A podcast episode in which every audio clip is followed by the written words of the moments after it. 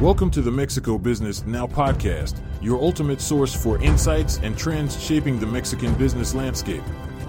The following expert contributor article of the tech industry is A Strike Against Artificial Intelligence for the Few by Nicolás Brandoni, co founder and CEO of Peek Latam.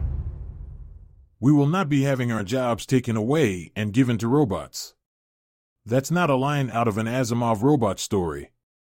That sentence was uttered in real life by actor Bryan Cranston during a speech in the context of the strike being carried forward by the Screen Actors Guild American Federation of Television and Radio Artists, SAG AFTRA, and that, until recently, also included the Writers Guild of America, WGA.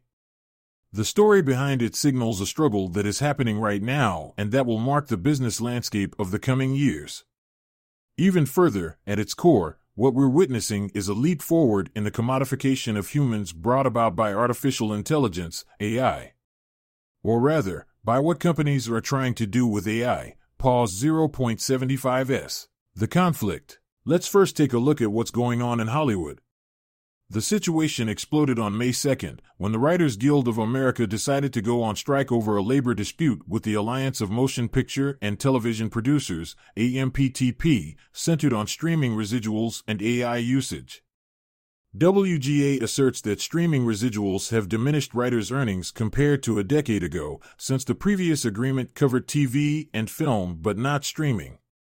More importantly, however, was their demand that AI, like ChatGPT, can't write or rewrite literary material, can't be used as source material, and MBA covered, contract covered, material can't be used to train AI.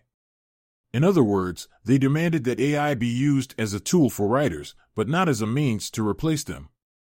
This is by no means far fetched. Many of today's shows and movies are first drafted by AI, and, as the technology gets better, it will be more efficient at churning out scripts and plots. The plot began to thicken on July 14th when the American Actors Union SAG AFTRA went on strike as well, marking the first time since 1960 that actors and writers strike at the same time. Same as with the WGA, part of their demand is over residuals and another about AI replacing acting jobs. Duncan Crabtree Ireland, chief negotiator of SAG AFTRA, claimed in a press conference that the AMPTP wanted to include a proposal that allowed studios to have exclusive and indefinite rights to the extras' likenesses and the right to use generative AI to replicate them on the screen. Under these conditions, an extra could be paid for a day of work and then had his likeness used in any number of projects, none of which they would be paid for. Perhaps some of you have seen the Black Mirror episode Joan is awful. Well, let's just say it echoes. In the end, the strike ended the way it was always going to end.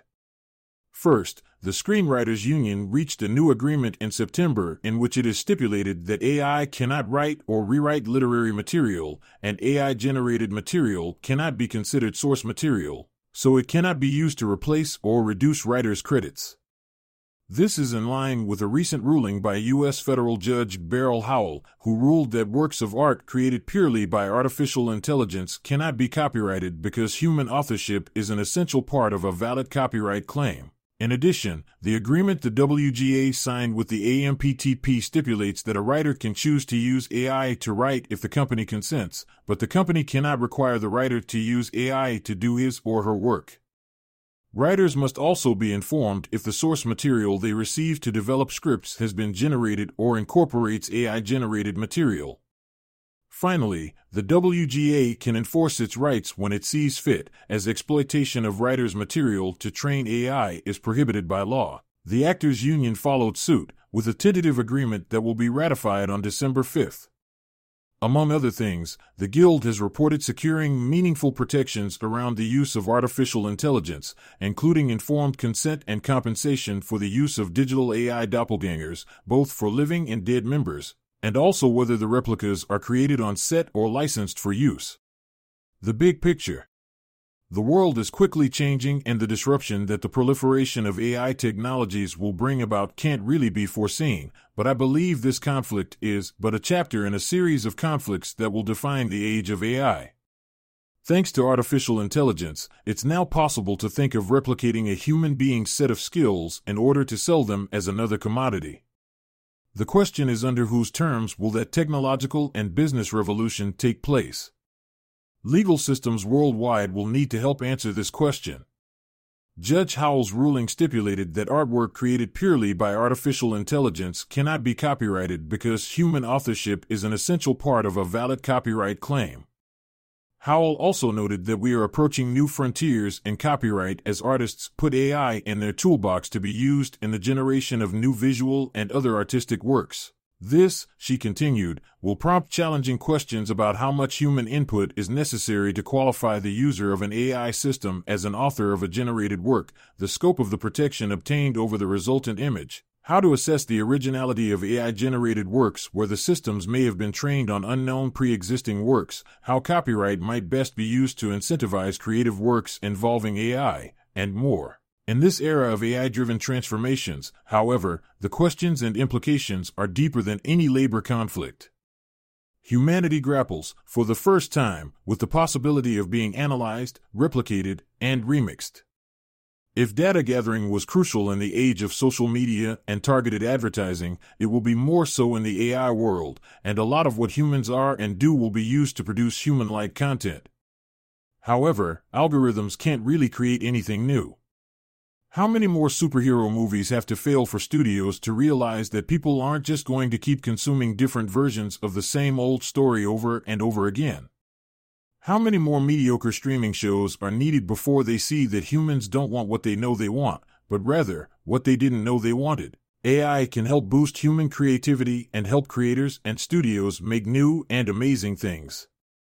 The same goes for pretty much every industry. AI can be used to boost and improve human work rather than replace it. It should make everyone's life easier, not just some people richer. And that is exactly what the Hollywood strikes were about. It's not about whether AI will or won't be used in any given industry. It already is. It's about who will reap the benefits, everyone or the few. The actors and writers in Hollywood have won this round. It remains to be seen how different industries adapt and negotiate the terms in a world of technological wonders and human commodification. Are you ready to set yourself up for success in 2024? Join us at Mexico Business Summit 2023, the must attend B2B conference for Mexico's business leaders taking place on November 28th to 30th, 2023, at Expo Santa Fe in Mexico City. This high level multi industry conference offers unmatched opportunities to get inside perspectives on key industry trends.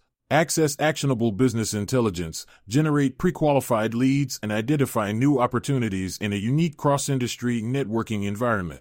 Mexico Business News offers you an exclusive 2,000 Mexican pesos ticket discount by using this code, MBS 2023 MBN 2000.